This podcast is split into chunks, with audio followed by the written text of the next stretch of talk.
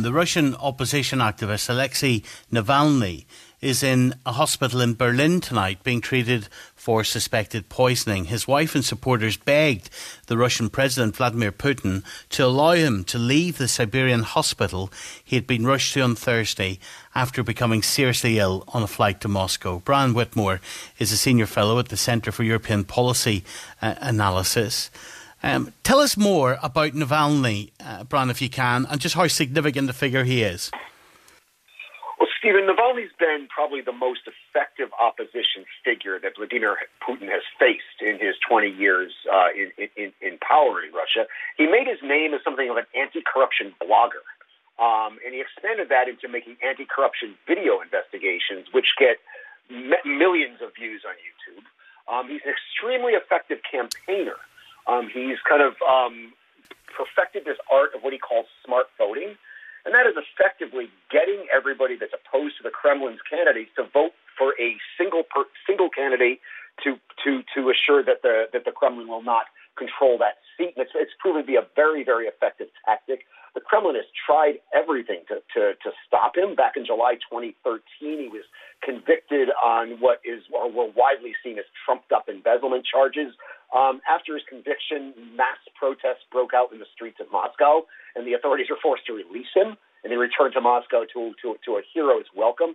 So Navalny is an ex- just he's been a thorn in the Kremlin side, and he is an extremely smart and effective uh, both anti-corruption campaigner and political campaigner. Why was he allowed to grow as much as he did? Why did Putin, Putin allow him to get this far? Because I think they probably made the calculation that, uh, that that shutting him down completely would have been more costly. Um, they've they've continuously miscalculated with him. Um, they thought they could marginalize him, but but he, he's he's he's incredibly popular. There's also those I don't I don't know if this is true, if I I don't have proof of this, but there are those who think that Navalny does have supporters on the inside um, as well. Certainly not the president himself, but supporters within the elite. Um, he he gets access to amazing information that exposes corruption at the highest levels of government. He's getting that from somebody. And his team have talked about him being poisoned and obstruction by the medical team in Russia. Is that realistic? Uh, yeah, I think it's more than realistic. I think it's probably it's it's probably the likely scenario. I mean, you got to remember this is part of a pattern. This is far from the first opponent of Vladimir Putin or of the Kremlin who has been poisoned.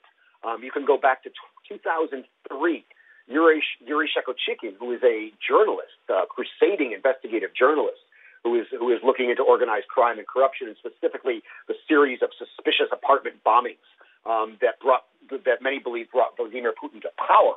Um, in, in 1999 and 2000, uh, Yuri Shchekochikhin was, was investigating those as a potential false flag operation. Um, he was mysteriously poisoned. Um, Viktor Yushchenko, who was the the, the, um, the running for president of Ukraine and ultimately won the presidency of Ukraine, was was poisoned during his campaign in 2004.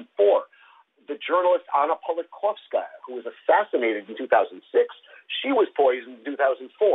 Of course, Alexander Litvinenko, who was poisoned in London in 2006. My very good friend Vladimir Kara-Murza, a Russian opposition figure who was poisoned twice in 2015 and 2017 and uh, survived those those poisonings.